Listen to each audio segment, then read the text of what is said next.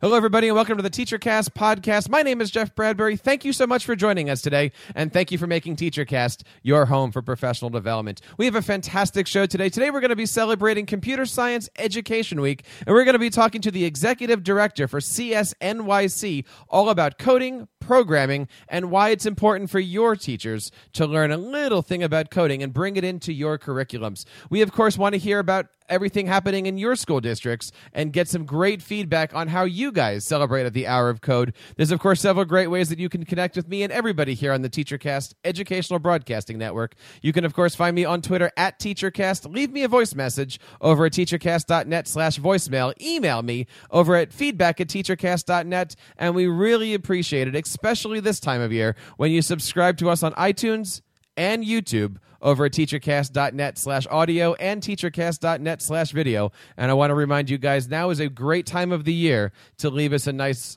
review and five star rating over there. We really, really appreciate it. And again, one more time, thank you so much. We have been celebrating Computer Science Education Week all this week. We just wrapped up a great show over on the Tech Educator podcast where we had our friends from Scratch on to talk all about why coding is hitting every student right at the right time in their education. Today, my guest is Michael Preston, the executive director of CSNYC. Mike, welcome to the show. Welcome to TeacherCast.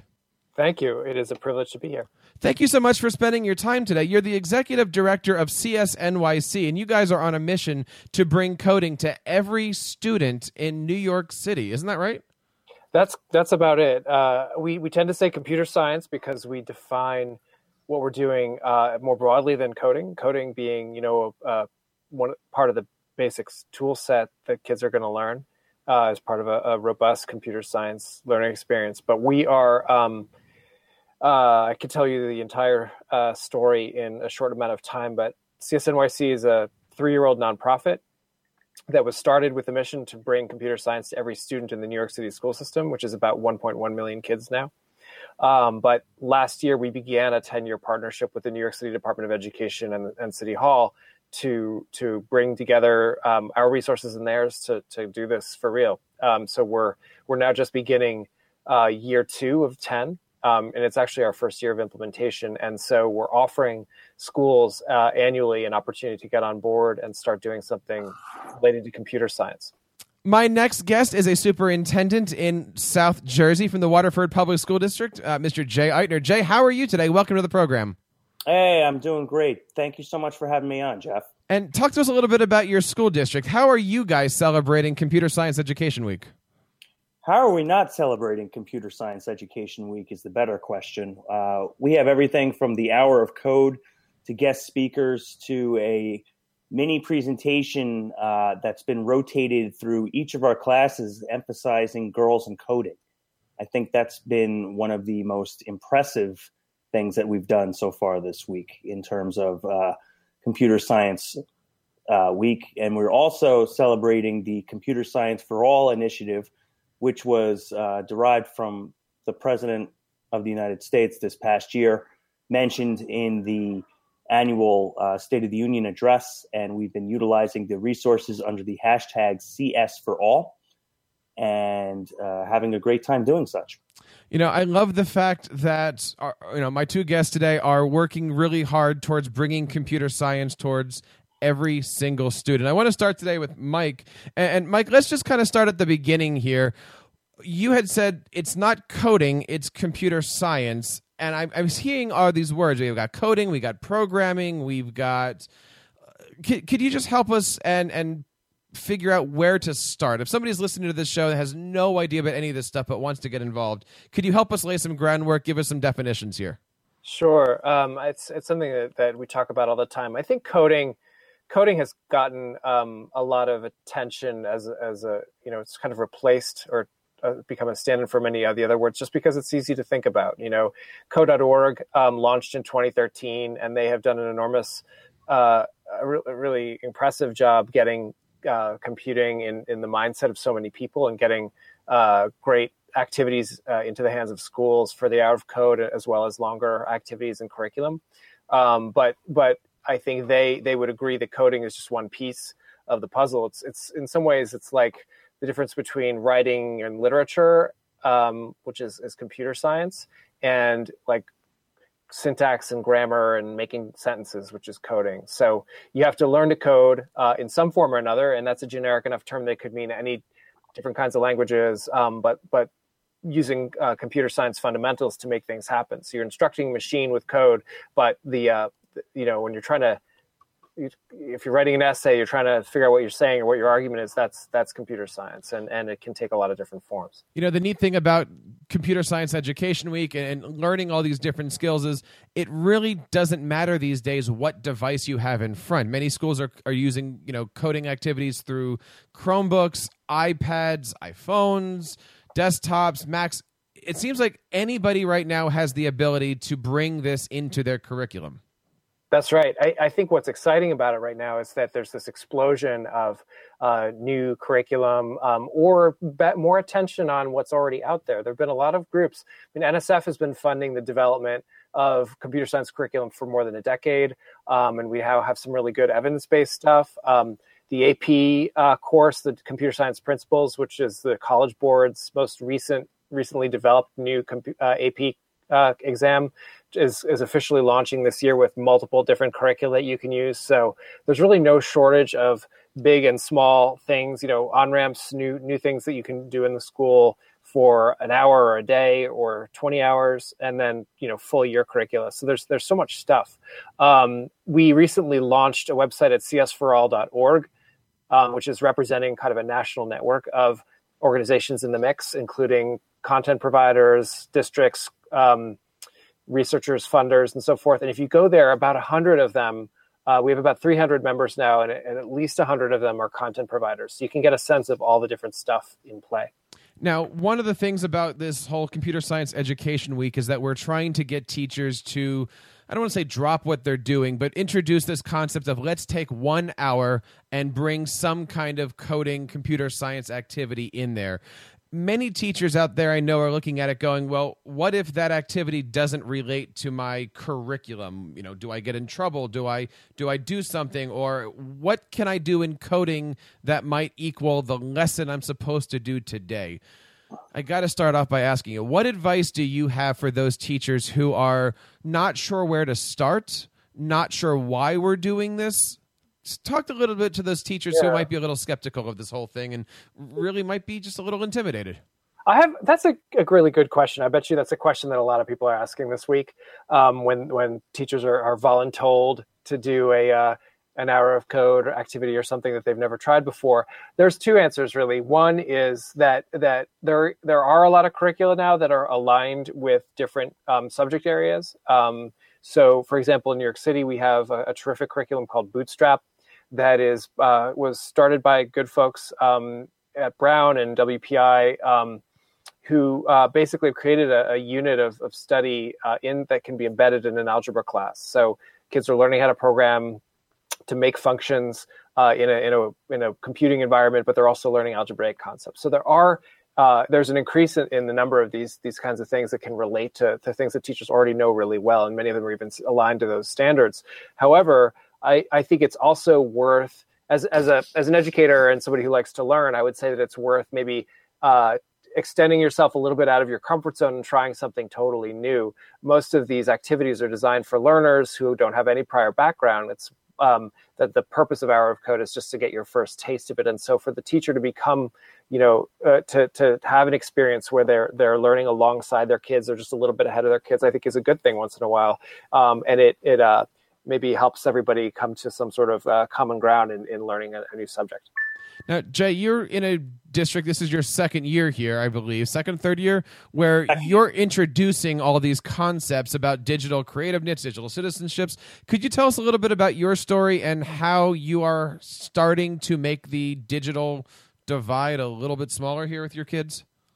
So there's there's two essential points that you have to look at. The first one is meeting every educator and student where they are uh, in the realm of computer science, because on a one to ten, some people are going to be at a negative five and some are going to be at a twenty.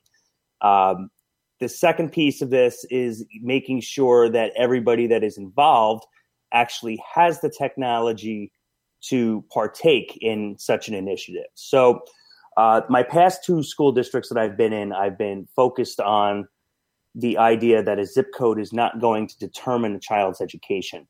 And thankfully, uh, the federal government and state government have been very good at providing lots of different scholarships and opportunities for getting everybody, regardless of socioeconomic status, uh, the opportunity to get connected and get equipment to partake in such activities. So the the two initiatives that I've been pushing, uh, the, the one initiative is uh, offered by the federal government as a subsidy. It was called Lifeline.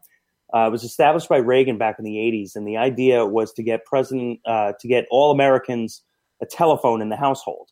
Well, we've evolved since the telephone, and now we've been looking at things like you know wireless connectivity, uh, Wi-Fi in the house, uh, broadband internet. So now companies such as you know Comcast, Verizon, FiOS, Cox, Xfinity Live, uh, national cable companies are offering uh, a program where if you are on a free or reduced lunch, and if your family qualifies for either the poverty level or a modified income level, so that's less than fifty-five thousand dollars a year. If your family uh, makes a family of four less than fifty-five thousand a year, those cable companies will offer you internet for $10 a month. The federal government offers a grant that started December 1st, just last week, for $9.75 a month. So you're paying 25 cents a month for up to, uh, I believe it's 20 gigs of high speed internet into your house. Um, getting that out to the both communities that I've been working in uh, is really one of the, the the cornerstones of my work right now as a superintendent because you know we could talk about computer science and we could talk about coding but again if you don't have the tools and if you don't have the technology available to do such uh, it's it's kind of a lost cause even in school in the day of you know BYOD and having that opportunity to utilize a myriad of, of different devices. Uh, the second program that I've been working with as a superintendent is called Jersey On and uh, it's in all 50 states, just classified under different names now. So it would be New York on, Massachusetts on, California on, etc. That program also offers uh, wireless hotspots to those that make less than $55,000 a year uh, for $78 for up to four gigs a month for five years. So $78, you get a hotspot for five years, up to four gigs a month. And that's really changed the whole computer science initiative. Uh, I know that sounds a little bit offset of what we're talking about with all the computer science and the hour of coding, but again, getting those people, getting those students and parents and stakeholders the tools that they need so they could understand and embrace this. That's where I come from as a superintendent because if you don't have a community that understands the need for computer science, and if you don't have the resources to provide those to continue the education outside of the school, uh, you're, you're kind of pitching to a lost cause. So, utilizing those two programs, we've we've really been taking off uh, the past two years here in Waterford. Jay, Jay, can I ask you how you uh, how you communicate about computer science to the families in your schools? Absolutely. So uh, it, it, started off, uh, you know, uh, Waterford is a working class town. Um, they had their technology. They they invested in smart boards and a lot of technology, but they didn't understand the reason for doing such. So now, with this this absolute lightning bolt of how fast technology is changing and how coding is being thrown around uh, as a part of our nomenclature, it's going out to the community and and really responding to them in a way that, look, this is going to benefit. This is almost just like math and science and social studies. Like this is going to be a core subject because we're at that point in our lives where we have to have that that that basic know-how of you know how to basically uh, work a wireless microphone or how to operate and reset a computer. I mean, that's that's where we are. And the computer science kind of takes it to a whole new level because now I'm telling the community members like, look, yes, you you spent $2 million on Chromebooks over the past two years. But let me show you what this Chromebook does. And actually, I'm not going to show you. Your kid who's five years old, he's going to show you. And your daughter who's in sixth grade is going to show you how she could do this, this, this, this, and this utilizing simple computer science. So it's really, it's, it's, I hate to say it like this, but it's putting the onus on my students to really turnkey it and show the parents why this is important. You know, Mike, it's one thing to be looking at a community such as Jay's. It's another thing to be looking at 1,700 New York City public schools. Could you tell us a little bit about your journey and, and how, uh, you know, CSNYC is on a mission to bring 1.1 million public school students into computer science? I mean, it's interesting that I think Jay's experience is not that different from what we're facing in New York, right? Our, our kids are, are you know, very, there's a there's a huge disparity in access and um, academic preparation and all kinds of things, school quality across the, the, the New York City school system, and so we have um, you know schools that don't have a lot of devices or connectivity or where kids opportunity to get online it only happens at school. Um, and so we have to what, what has been wonderful in the last uh, four years, let's say, um, a lot of the programs that we're involved in, we, we, we were founded in 2013. We helped start a couple of schools before we were founded. So technically, we've been in, we've been functioning for four or five years now. But prior to that, computer science was something that only existed in a few selective high schools in New York, or um, a handful of schools that just happened to have had a computer science teacher because they had those skills already, or or learned them on their own. Um, but the idea uh, in 2012 or so that you could teach computer science in any school um, was uh, fairly controversial, and, and, it took some time to, to show that that could work, um, both because uh, for historical reasons, we had never tried to teach computer science to all kids. And secondly, there wasn't a pipeline of teachers who knew how to do it because there's no university programs. Most states don't have a certification pathway. So there was no real place to go and, and hire a computer science teacher uh, never mind program it into your your school and, and allot course credit for it. So the the you know we're kind of sailing against the wind at that point.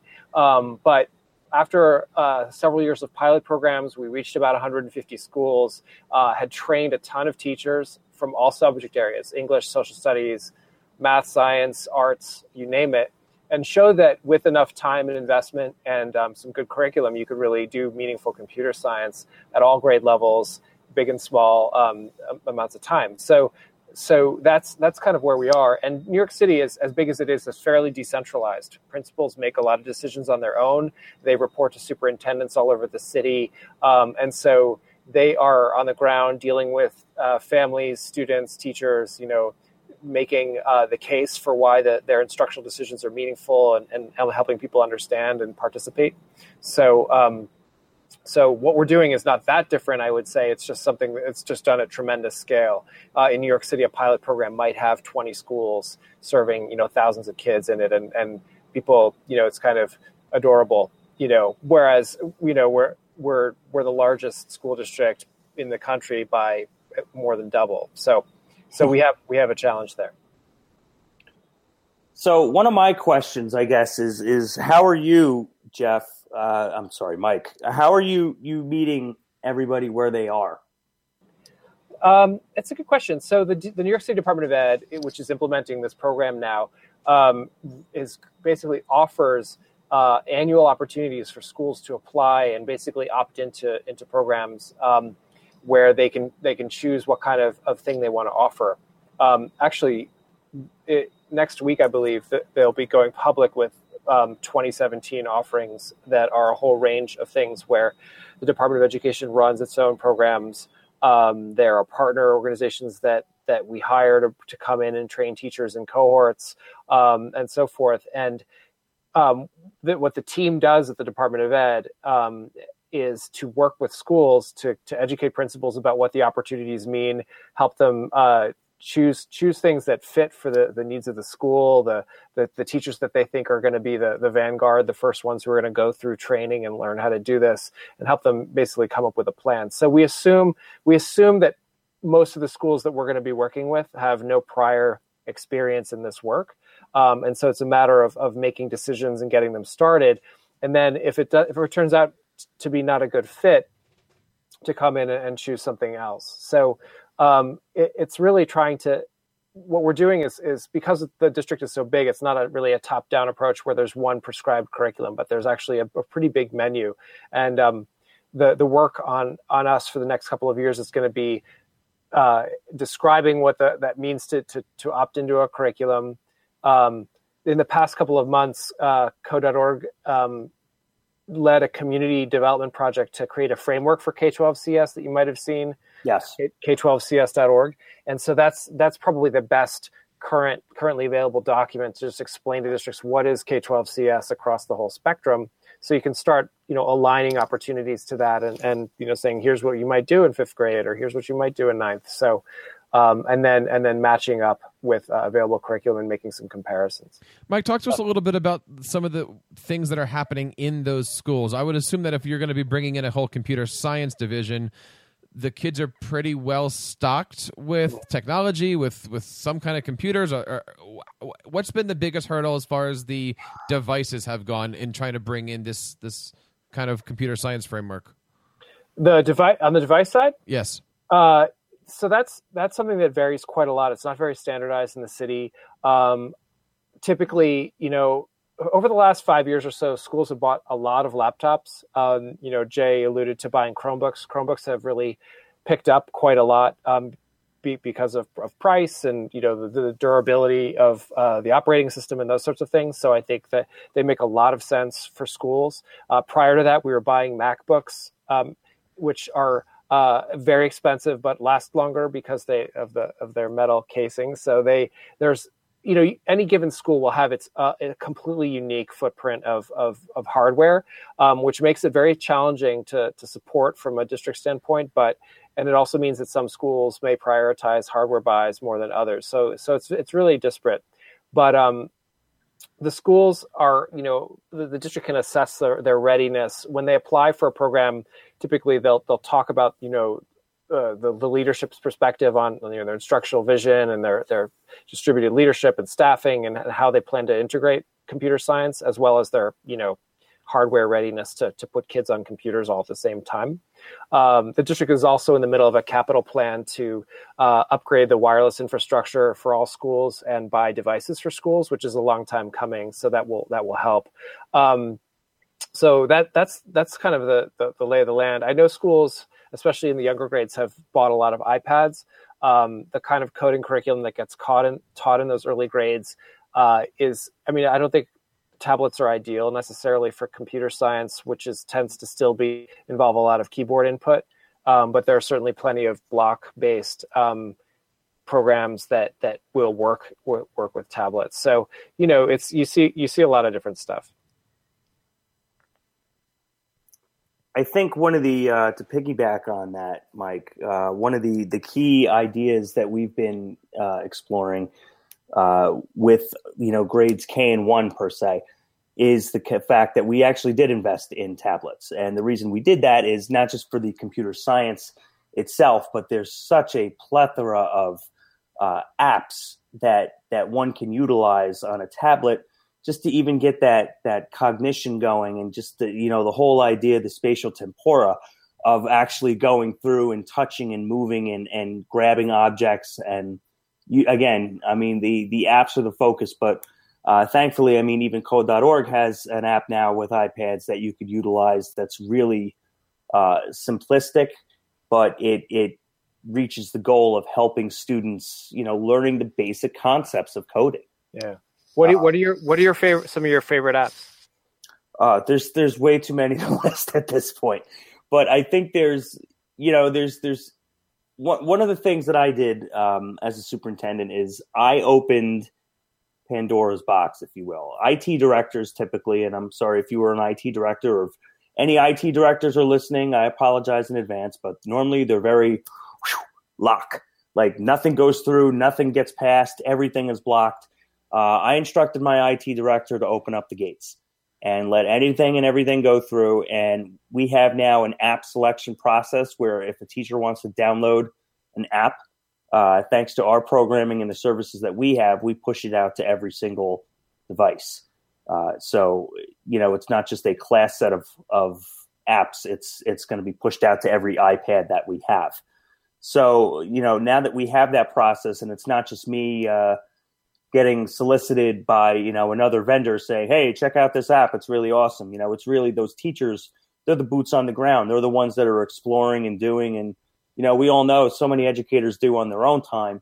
If they find the apps that they want to use in their class, have at it. You know, who am I to tell you what's okay and not okay? You're the one who's in the classroom. You're the one who's going to know what's going to work and what's not going to work. So, you know, giving that freedom has been a uh, tremendous benefit to our district and really a benefit to our teachers and students.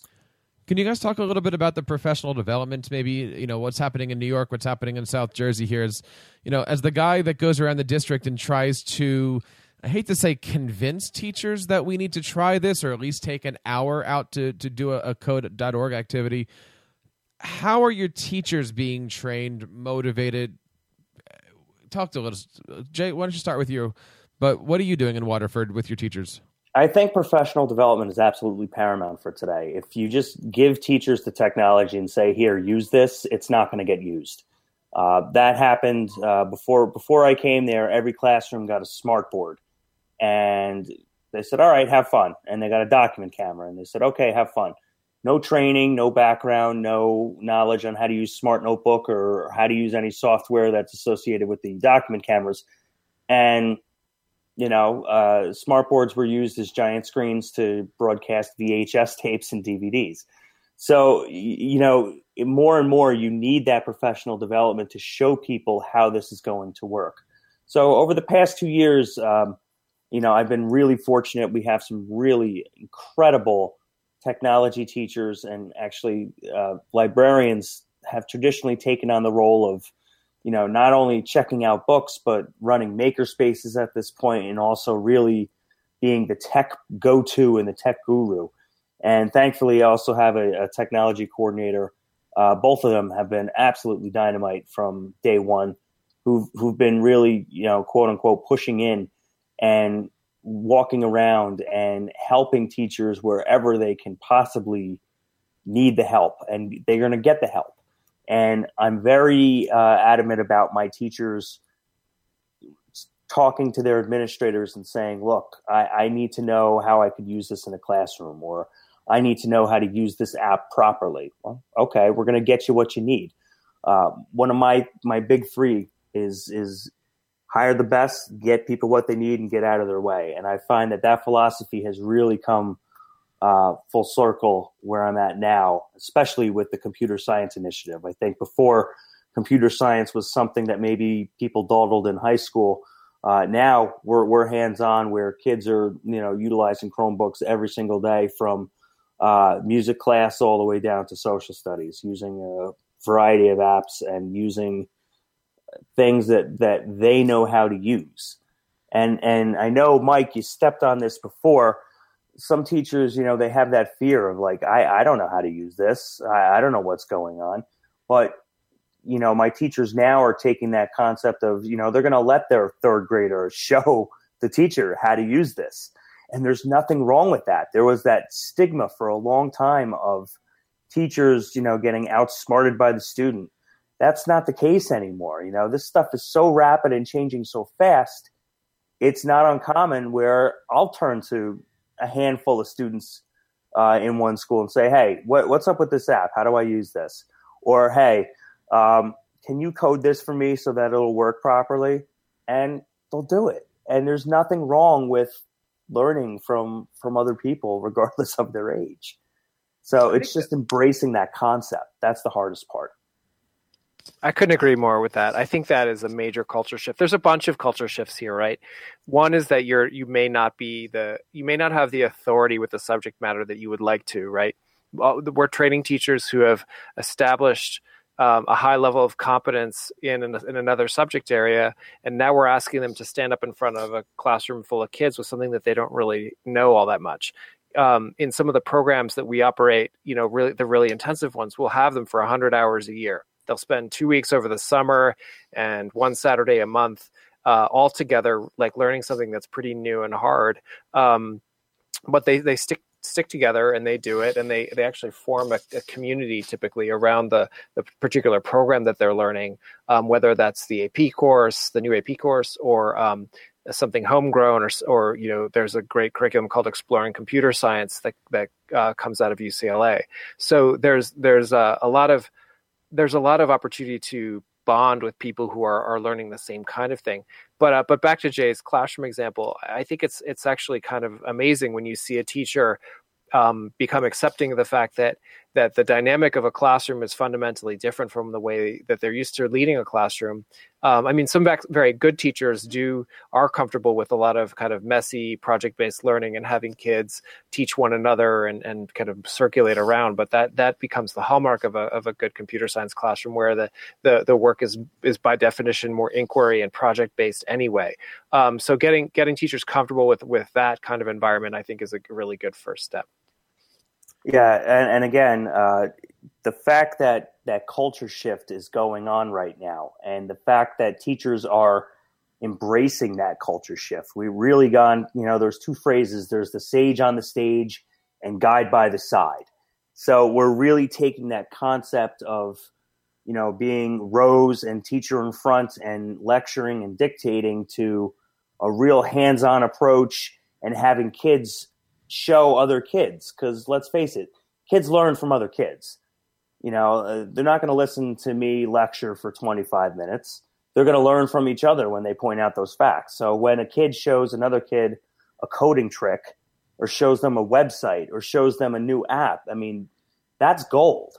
That's the educational process that we're looking at right now. So and, and computer science is, is such an important part of that. And and you have a i don't i don't covet your position at all, Mike. You 1.1 million students is uh, that's that's a big task, my friend. So kudos to you and your team for really going out there and showing people like you know this is the possibilities and this is where we can go. And that's one of the cool things is that there's so many resources available now. There's so many different opportunities. There's so many different ways to collaborate. Uh, 24 hours a day, seven days a week, whether it's reaching out to people on Twitter or it's signing up for a free, you know, it's going to code.org and getting free resources by the boatload. So it, it really rests upon the the learner and it, it rests upon the student to really go out and figure out what they want to use and how they want to use it. Absolutely. I heard somebody say the other day that, you know, the American school system was designed in a pre-industrial era and uh, you know, it, it's it's really funny to think that we're still operating within the the structures of people and time and space that uh, were set up a, a long time ago.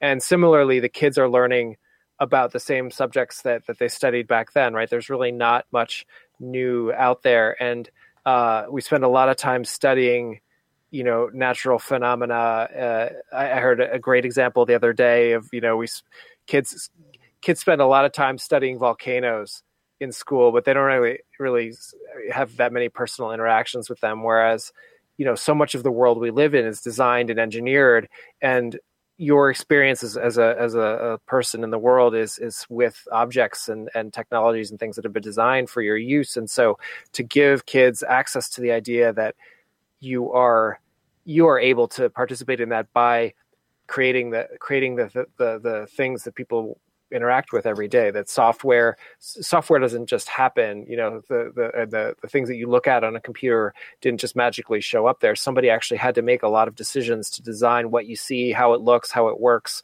what data you see you know there's there's an enormous amount of thought um, and decision making behind all that stuff so um, I think it's an interesting opportunity not just to bring a completely new content area in, but to actually think hard about how the the way in which they do it. So to learn how to be to be curious and to be a learner in in all uh, in all circumstances. You, know, you you just mentioned you know looking it up. You know, like if if if you or I get stuck on anything, our first inclination now is to go look it up. You go, you figure it out. And so I think giving kids the power to do that right away and then to help each other is, is a great way to approach it.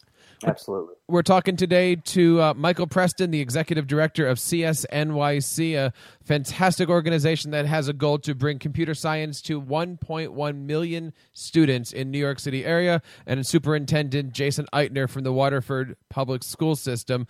Um, Mike, I know you guys are running a meetup um, over at meetup.com slash CSNYC hyphen education hyphen meetup. Are there other great organizations out there that you're partnering with to continue the mission of bringing in uh, computer science for all students? So the meetup is was actually originally designed for for uh, teachers when we first launched um, three four years ago now, um, because teachers were very isolated. Computer science teachers you, you, tended to be like there was one of them in a given school. You didn't have a department, um, and so we basically started meeting up at various donated spaces um, from you know local companies where they we said, "Can we borrow your space for two hours on a Thursday night?" Um, and it's now evolved into a much more formal thing where we have teachers uh, in our community design and lead sessions where they teach each other about the work they're doing. Um, and I think that's really productive because it gives them visibility to each other, and it also um, helps folks who have been trained in one specific program the opportunity to hear about what other folks are doing and, and deepen their their content knowledge. So the meetup the meetup is is something that we do um, because we started it, and now I think we can't stop.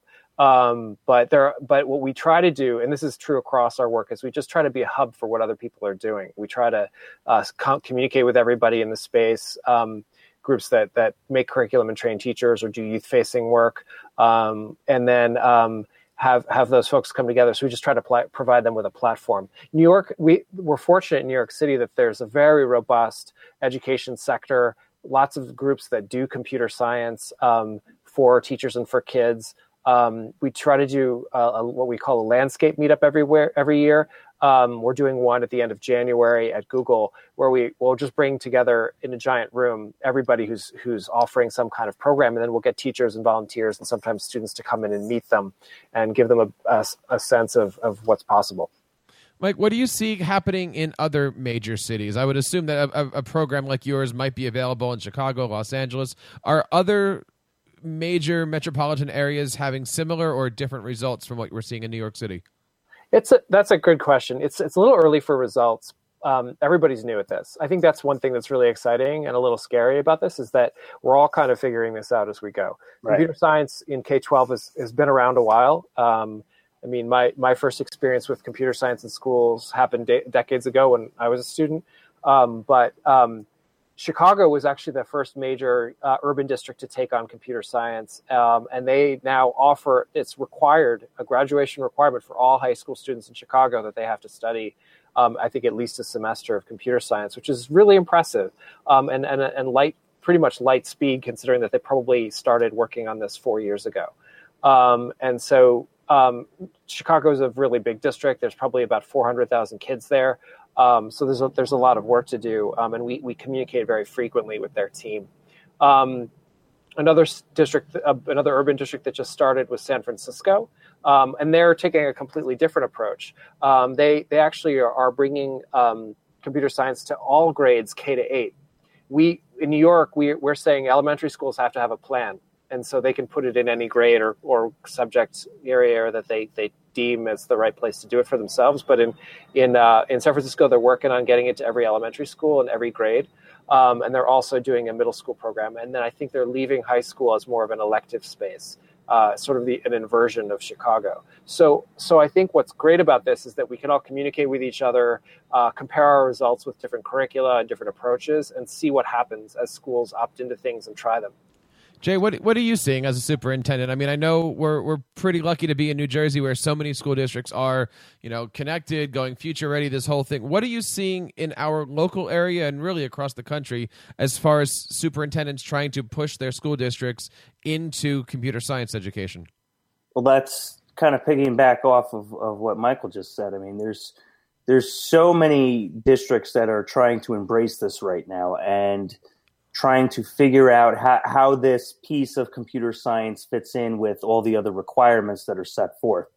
Uh, New Jersey is, is definitely on the track between the Future Ready initiatives, Innovate New Jersey, and, and the scads of other programs that it offers.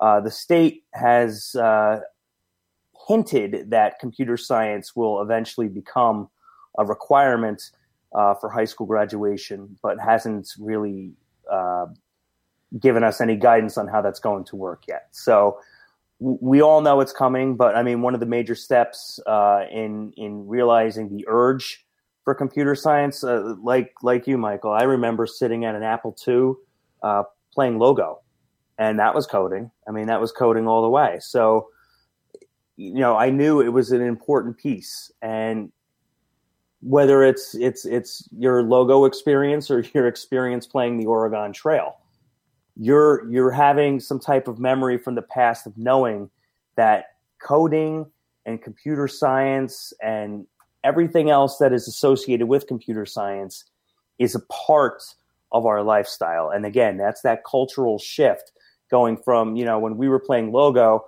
that was like a fancy thing that maybe, you know, the upper and, you know, schools with a little bit of extra money had because they could buy a set of computers and play Mystery House and logo and run basic code. But now everybody and almost everybody has a smartphone or tablet or some type of wireless device. Students in all schools are now in New Jersey are taking their standardized assessments uh, via the internet, unless there's a, a, regulation for special education or 504 students. So you're you're in a situation where it's not only having to be embraced, but it's having the opportunity to utilize what it has to offer. So again, that cultural shift, that uh, compounded with the importance of how it's going to change our society and how it already has changed our society. So people are starting to really understand that, you know, our computers are, and internet is is kind of like a way of life at this point. Uh, one of the analogies I use with a lot of teachers and, and when I give professional development is if you left your cell phone at home, you'd be going around in five minutes. If if you left, you'd, you'd be freaking out after a half hour because everything's on your phone at this point. You could do everything from turn on your lights to order dinner to oh who knows? I mean 700 apps come out every single week. 700 apps every single week. It's insane. And in order to embrace that again that of, of where we are today we have to have the skill set of how these things work. And so you know I, I commend what all the major districts are doing right now whether it's just injecting it as uh, you know a basis or having it as a requirement like Chicago does. We have to realize that this is where we are today, and it's not. This isn't a fad. This isn't you know uh, the, the edubabble or buzzword of the day. This is a part of our lives, and this is a part of our futures. And since we're in the business of educating the future, we need to provide the future with the tools and the mindset that is required to be of the future. Well put. Absolutely well put on that one. Jay, I, I, I want to throw one last question here before we wrap up everything. And Jay, I want to get your opinion first, and then I'll bring it over to Michael here. Now, this is a, a very important question here that you kind of tip us off on here, Jay. But if you had to pick one, and I want you to defend your answer, Jay Oregon Trail, Number Munchers, or Carmen Sandiego? Oh, um, and why? Wow. I, I was very diehard Carmen Sandiego. Uh, I had the encyclopedia and sat at my computer for hours. Uh, but I, I would, I'm going to have to give it to fording the river with the Oregon Trail, just for the uh, the sole reason of, of not only having great memories uh, as a kid, but being a former social studies teacher. I got to turnkey uh, my experiences and have those kids play. Um, and now reaching out. Uh, I had a couple students, former students last week who are teachers that are using the Oregon Trail uh, in in their classes, which is just absolutely amazing. I mean, it's it's a little bit of goofiness, it's a little bit of fun, it's a lot of history, and again, you know, uh, the, the simplicities of of fording the river. Mike, Oregon Trail, Number Munchers, Carmen Sandiego. Uh, I'm going to confess I've never played any of those games. What? Yes, shocking. I know. All right.